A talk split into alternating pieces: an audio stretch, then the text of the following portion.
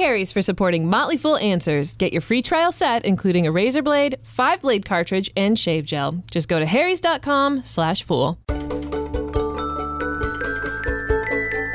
This is Motley Fool Answers. I'm Allison Southwick, and I'm joined as always by Robert Brokamp, personal finance expert here at the Motley Fool. Well, hello, Allison. Hi, bro. In this week's episode, breaking up is hard to do even when you're talking about stocks. So, bro is going to count down five reasons to sell a stock. We'll also answer your question about trusts and hear some stories from a few fools who still regret the one that got away. We're still talking about stocks, by the way. All that and more on this week's episode of Motley Fool Answers. It's time for Answers Answers, and today's question comes from Josh in Phoenix. Josh writes A friend of mine was explaining all of the properties and stuff he keeps in his trust the other day. Of course. That's what we all do. And it really wasn't making much sense. Can you explain the benefits of creating a trust? What can I put in a trust? And why would I have one? Well, Josh, so let's start with what is a trust. And a trust is a legal entity, sort of like a small corporation, really, that holds and manages assets for the benefit of others, either their current benefit or future benefit. And a trust really can hold all kinds of things. We're talking real estate, life insurance, business interests, patents, vehicles, jewelry, even pets, and of course your investments, with one big exception, and that is you should not put your retirement accounts in a trust. It would be considered a taxable distribution. However, you can leave your retirement accounts to a trust. There are actually all kinds of trusts. The two major types are revocable and irrevocable. Revocable means you create the trust, but then you can change your mind, and you often manage that. Irrevocable is basically once you put that your property into the trust, you no longer have as much control over it, and it's actually harder to turn, change the terms of the trust for an irrevocable, irrevocable as well. And you can open the trust and put the stuff in it today, or you can have it in your will as the, t- the trust is created when you pass away. So that's the basics of a trust. But why would you bother doing it? There are several reasons. First of all, one might be to avoid probate, which is the legal process by which, when someone passes away, the executor looks at the will and distributes all the property. It can take a while, it can cost a lot of money, and it's often very public. If you want to keep who gets what private, your better bet is to keep it in a trust. Um, it's also a way to have property managed when you're no longer around. If you leave something in your will to someone, once they get it, they can do whatever they want with it. But in a trust, you can determine how it's managed and when someone gets the money. Why would you want to do that? Well, it might be you have a kid with special needs. It might be you have relatives who aren't very good with money. It might be you don't want to leave all your money to your kids right when they turn 18 or 19. You might want to spread it out to where they get some at like 22, 25, and 30. So there are all kinds of reasons why you would want to maintain some control over it even after you've passed away. And then there are other reasons why you would create a trust, mostly to get property out of your name. It might be for estate planning purposes. It might be to become eligible for government benefits like Medicaid, um, or it might be to protect assets in case you're worried about creditors or bankruptcy or something like that. So those are all the reasons why someone would do it. And it might sound very appealing, but there are a few things to know. First of all, trusts tend to be more expensive and complicated than a will. So if you're going to go in the trust, you have to pay a lawyer to create the trust, and often you have to pay someone to manage it, especially if it's an irrevocable trust. Um, also, um, because they're more complicated, it's not the type of thing you should do on your own. Generally speaking, we don't recommend estate planning that you do it on your own anyhow. But if your life is not particularly complicated, it's probably okay to get like a will online through a, a, a good quality service trusts, I would say, because they're so complicated and because laws vary from state to state, I don't think that's generally a good idea. So it does require more legal help. Also, all those benefits that I listed about a trust, they vary from trust to trust. So, for example, let's say one of your goals is to get money out of your state so you don't pay estate taxes. You have to have an irrevocable trust. If you had a revocable trust and thought you were okay, you did it wrong. So you have to go to a qualified attorney and say, These are my goals for this money. And she or he will tell you, Okay, this is the kind of trust that you need. So if I'm doing estate planning and I've got several kids and I want do I do one trust and that doles out the money to all three people, even if it's all different stuff, or do I need to have a separate trust for no, every could, person, thing, asset? Yeah, I'm not an attorney, but I think it's okay to have it as an individual, one big family trust that distrib- distributes money to heirs, whether it's kid and then their kids as well. Um, but I'm sure there are reasons why you may not do that. For example, um, you may want different amounts to go to different kids, and you may not want your kids to know that. So in that situation, you had different um, different trusts. Also, it gets very complicated if you've married, had kids, got divorced, or someone passed away, and they got you're remarried. That's another reason why people will use trusts because they want to protect assets from kids from the first marriage, um, and they don't necessarily want to make that a public event for the kids from the other marriage. Thanks to Harry's for supporting Motley Fool Answers. By taking less profit and selling directly to you over the internet, Harry's offers quality razor blades at half the price. Harry's is so confident you will love their blades, they're giving you their free trial set for free. Just cover $3 for shipping. So, bro, should I have Mrs. Brokamp come into the studio and tell us how great the shave was? Because I think she probably she's probably more invested in this. Yes, and uh, as I may have said before, she was quite impressed. So you know, it's free. Why not give it a try, right? To get your free trial set, including a razor handle, five blade cartridge, and shave gel, go to harrys.com slash fool right now. That's harrys.com slash fool. And again, it is $3 for shipping.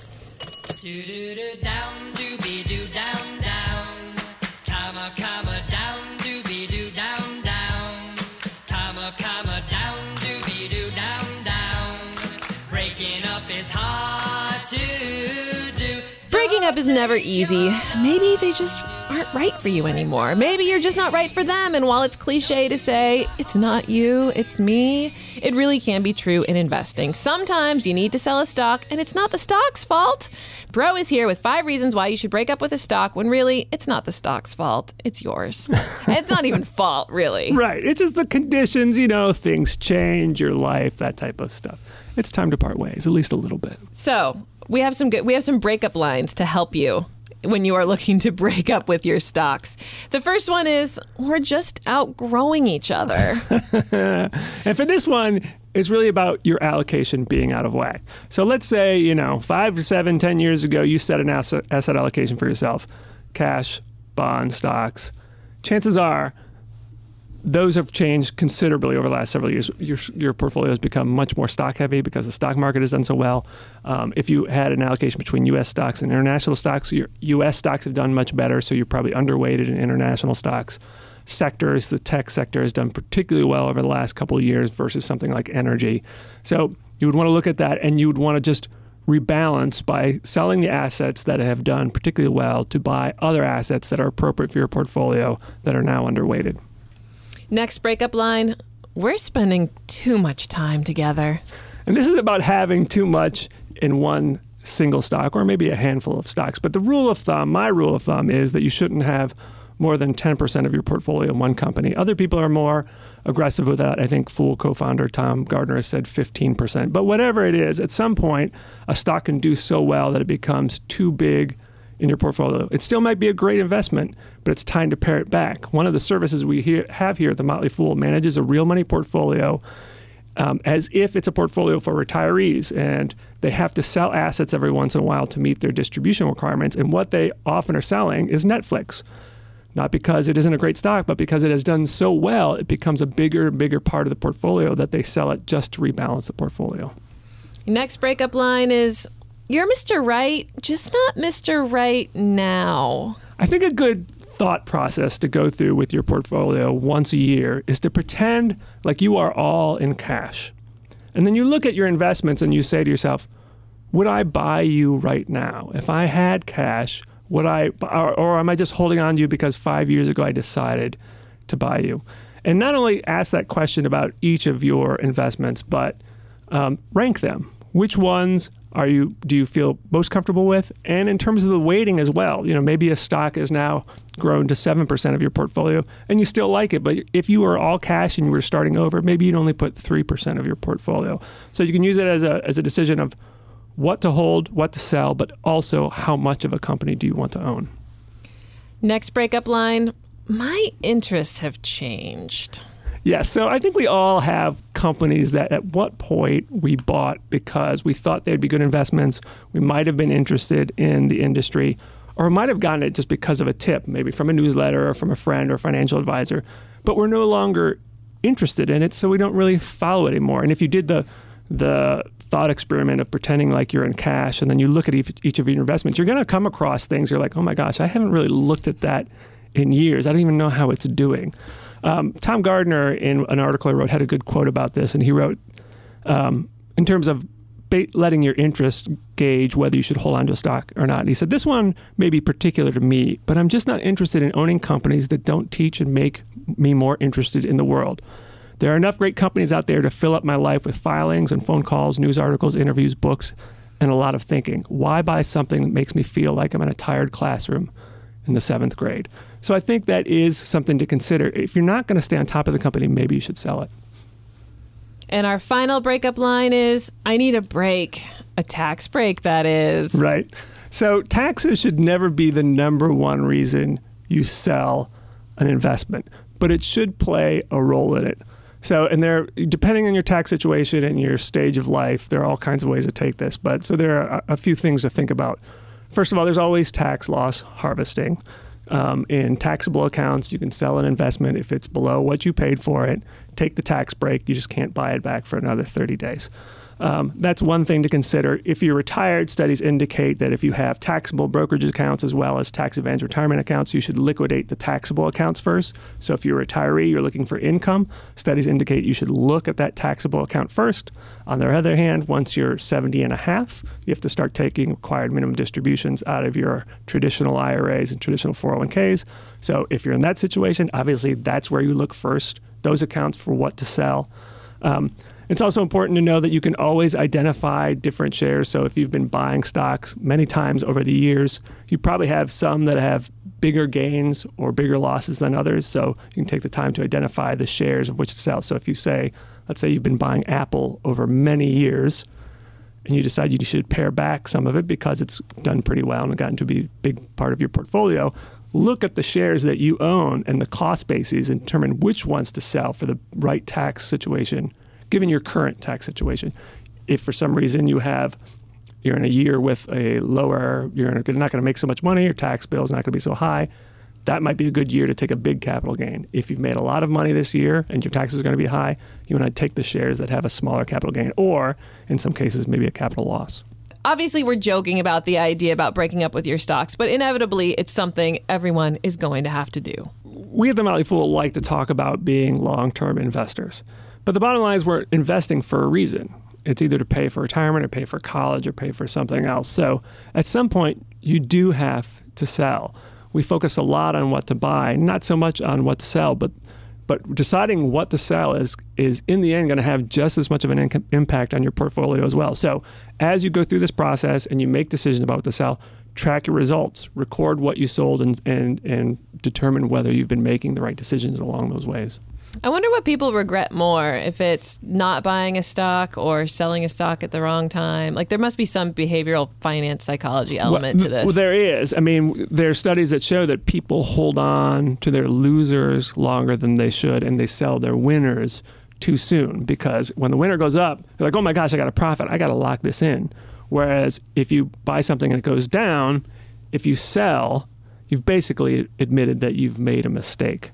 Oh, yeah, um, we don't like doing that. No, we don't like doing that. So I think it is probably people who sell something too soon, I'm guessing, probably feel worse than the people who didn't buy something at some point. Because when you sell something you owned, I think that feels more personal than if you passed on a stock that you were considering. Well, and if you passed on a stock that you were considering, you're also kind of bragging a little bit how like you saw it before everyone Yes. else did, but you just didn't lock it down. Right. Like you were a genius before everyone else, but ah, if only. Right, you can take partial credit. Yeah, you take partial credit. Right. Whereas if you if you buy a stock, You that owned did- it That's and right. There's woof. no excuse. Yeah. Yeah, yeah. So the point is, though, don't fear selling stocks. You need to do it every now and then. Right. And it's okay. And now our next segment is totally going to contradict that. Well, not really. I think the point is, investing, nobody's perfect, and even the best investors will make decisions that they eventually regret. That's just part of the game. All right. Sometimes you regret the one that gets away.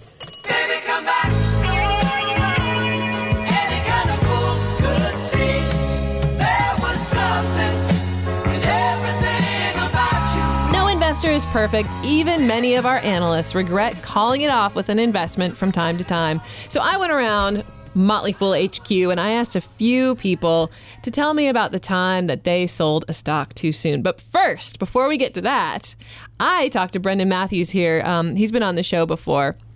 And he did a little research into how well our recommendations would have performed had we never sold a single stock. And this is what he learned. So this was uh, something David was interested in. He asked me to run the numbers. Uh, so we looked at 12 years of data. It was 146 stock selections. And what we found was David's actual returns up to that point, including sales, were 210%. If he hadn't sold, it would have been 261%. And the big driver of that is some huge winners that we sold early. So Biogen IDEC, which we sold in 2009, ended up going up 480%. And then ARM Holdings, uh, which was a really bad one, we sold two positions in 2009 and it went up 700%. Uh, there were some good sales. So Strayer Education, which we also sold in 2009, was down 75% since our sale. But you see the, the lopsided math there of 700%, 480% is going to make up for a lot of 75% down situations. So there you go. It kind of reminds me of that, which is, I guess it's an apocryphal story, but it's that story going around about how the best performing accounts, like, like some brokerage, you're going to remember it better It's, than I it's will. uh, yeah. It's, uh, well, go- it's from Fidelity, right? And and the apparently, and it is possibly apocryphal, and that is Fidelity looked at which accounts did the best, and they were the accounts that people like never touched, or maybe they even died. Died, yeah, the owners yeah. died or something like that. so Yes. not to let truth get in the way of a good That's story, because you you tried to find Right. The whether this of that actually story, happened, yeah. and I and I couldn't find it. But, so yeah. So here is Brendan Matthews, Alex Shearer, Paul Essen, and Jason Moser telling us their stories of the stocks that they broke up with too soon, the ones that got away, the ones they regret. I bought uh, Chipotle shares, I think around 2008 for about 30 something dollars. And I ended up selling them out of the Great Recession as the Great Re- Recession was ending for about 100 bucks. And I, I thought I was a real genius, only to watch the shares go up to almost 700. Now they're, you know, down, you know, three, 400, but still a, a bad sell. So my sad tale of selling stock too soon came in 2004 when, after a week's long vacation on a cruise ship, I came home and figured that I had to actually pay for some of the crazy discretionary purchases I had made uh, that were not exactly in the vacation bucket. Uh, one of those purchases was a piece of art that I bought uh, after a little bit too much champagne and smooth patter of the professional cruise line onboard auctioneer had me buying stuff that uh, I hadn't expected to before I left. Uh, I had to sell some Apple stock to, to uh, pay for that artwork, which actually still still sits uh, over my fireplace today. Uh, unfortunately, selling that stock in 2004 at a realized loss for about two dollars a share on a split adjusted basis leaves me with a piece of artwork that I enjoy, but has unfortunately had to be retitled uh, into a new name, Opportunity Cost, in somber tones, because that artwork cost me a couple of thousand dollars, but the opportunity cost at this point is over six hundred thousand dollars. Uh, selling Apple stock in 2004 was, without doubt, the biggest regret that I have uh, in a stock sale. In 2004, which is about a year after I graduated from college, uh, I bought something around 600 shares of Netflix, which was uh, $7,000, and uh, that had to have been a pretty sizable portion of my portfolio. Um, and I sold it about a year later for, I want to say like a 50% gain or something, so a really nice gain. I was really happy with it. Um, uh, but yeah, I did a, a couple calculations, and those 610 shares, uh, they had a 7 to 1 split uh, sometime a couple years later, and they've gone up uh, considerably in value, and that would have turned into around $700,000 now, which is uh, by uh, considerably larger than all of my retirement funds put together right now, despite having 13 extra years of savings. So that is uh, a little disappointing. back in 2006 or 7, I think it was. This is actually right about the time I'd found a Motley Fool. Before I ever became an employee, I'd uh, just started as a member, found a biotech company called Dyax, which was focused on this thing called hereditary angioedema, which is just otherwise referred to as HAE. Sounded like they were running through the trials and had a successful drug going to market. I owned a good chunk of shares and just thought it was great and you know made about 100%. I thought, man, I better get out while the getting's good. So I sold shares around six, seven bucks. I should have held on to those shares because in uh, I think 2015, Dyax was acquired for somewhere in the neighborhood of $38 per share. So, lesson learned. I probably shouldn't have been investing in it in the first place, considering I have no edge in biotech, but it sticks to me this day. I was wrong, and I just can't live. I will say I have my own selling story, and it's it's a buying and a selling story. So when I opened up my first IRA when I was 25 as a teacher, 24, 25, I didn't know anything about investing. So I got it. Someone told me you should go with Vanguard. I got their little booklet, and I just chose the fund that did the best the year before. Yeah, that's what everyone does. which everyone does, which of course is not what you should do. It was a small cap fund. This was in the 90s. Small caps uh, did not do so well in the second half of the 90s. So I bought a stock right before it started to lag, or bought bought a fund before it started to lag. I got tired of it lagging. So what do I do after a few years? I sell it right before it was about to take off. So Yeah. yeah. I don't have any good sold stories because I just, this is embarrassing. Here's a true confession. Uh, I have a lot of cash sitting in my various brokerage accounts because, you know, maybe some stocks got bought out or maybe, you know, whatever, for whatever reason. I've got some cash sitting there. And I'm like, oh, I need to go and invest that. Ca- I need to go move around, buy different stocks, whatever. But I always just get just give up on the process at the moment I get to the point where I'm supposed to enter my password into my brokerage account. so I'm like, I'm gonna do it. I'm gonna go move some move some money around, and then as soon as it's like, no, that's not your password, be like, oh. Well, save that for another day. That's so funny. I, I we'll have to make that a future episode because I have an article in the works along these lines, and I hear that all the times when people say like, "I would love to use Mint, I would love to use Personal Capital, but I can never remember my password." It's so embarrassing. so I'm hoping that Brendan Matthews' research and the apocryphal Fidelity study are true because my brokerage accounts are basically being managed by a dead person. I'm not sure that works if you're sitting in cash, though. I know. There's that problem too. So, ugh, yeah. All right, that's the show. If you're looking for some more Motley Fool goodness, uh, go and buy a copy of the Motley Fool Investment Guide. It's the third edition. It's completely revised and updated. While you're buying one for yourself, buy one for a loved one, like a a grandchild child or a child or I don't know, your neighbor. Everyone could use this book.